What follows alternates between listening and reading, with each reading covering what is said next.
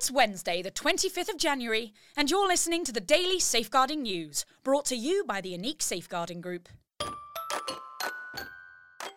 In the news today, veteran delighted with success of teaching tool, new trend sees grandparents turning to gaming with the younger generation, and more. Veteran delighted with success of teaching tool. BodyBox is a free online learning tool that was created by Mark Hill in twenty eighteen to help teach English to refugee children in schools.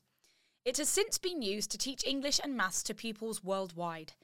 The project started out as a series of around sixty flashcards that translated Arabic to English and has since progressed to a cloud-based resource with virtual teachers. For more on this story, please visit the B B C News website. New trend sees grandparents turning to gaming with the younger generation. New research from Samsung has shown that eighty-five percent of over sixty-fives enjoy gaming at least once a week, and more than a third game every day. forty-two percent use gaming to bond and spend time with family members. Nearly a quarter of over sixty-fives are gaming to improve their mood and cognitive functioning. Although this older generation are seemingly enjoying gaming, thirty-two percent do not understand the technology and thirty-one percent state needing someone to explain how to play. To help the older generation, Samsung have teamed up with Twitch and YouTuber G. Nelly to teach TikTok star Grandad Frank to game. For more on this story, please visit Samsung's website. Children punched and hit in care homes rated good.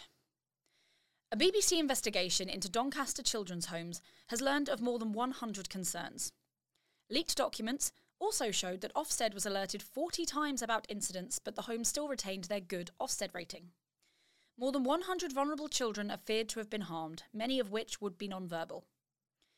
The homes, which included two residential special schools, charged two hundred fifty thousand pounds to local authorities a year to care for each young person.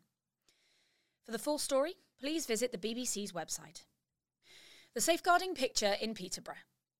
Latest government figures have shown that Peterborough has a higher rate of children in care than Bedford, Luton and Essex.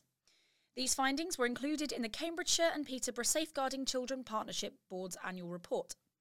The report also found a dramatic increase in the number of child sexual abuse and exploitation offences. To read the full story, go to the Peterborough Today's website. Thank you for listening, stay safe, and we'll be back again tomorrow.